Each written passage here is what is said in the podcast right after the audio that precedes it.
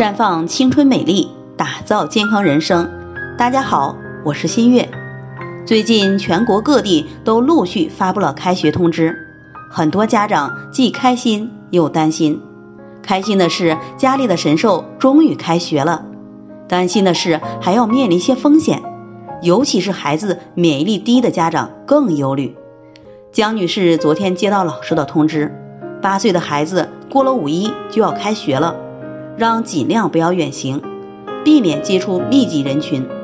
接到通知的他和其他家长的高兴不同，更多的是担心，因为孩子特别挑食，平时经常生病。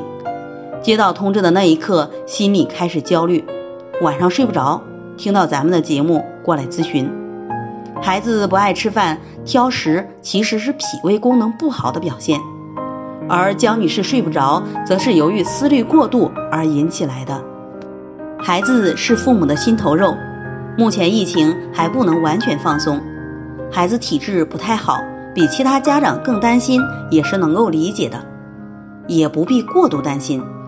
孩子挑食、食欲差、容易生病，这些问题逐渐纠正过来，并不是什么难事儿。可以使用山药山楂肽养元膏来健脾养胃助消化。当消化吸收正常了，食欲正常了，适当多吃一些高蛋白、富含营养的食物，如瘦肉、鱼虾、豆制品等。这样呢，孩子营养补充上来了，免疫力强大了，自然就不容易生病了。家长也可以更安心。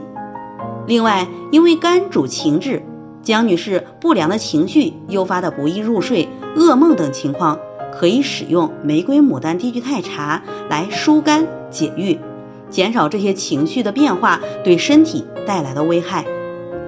在这里，我也给大家提个醒：您关注我们的微信公众号“普康好女人”，普黄浦江的普，康健康的康。普康好女人添加关注后，点击健康自测，那么您就可以对自己的身体有一个综合的评判了。健康老师会针对您的情况做一个系统的分析，然后给您指导意见。这个机会还是蛮好的，希望大家能够珍惜。今天的分享就到这里，我们明天再见。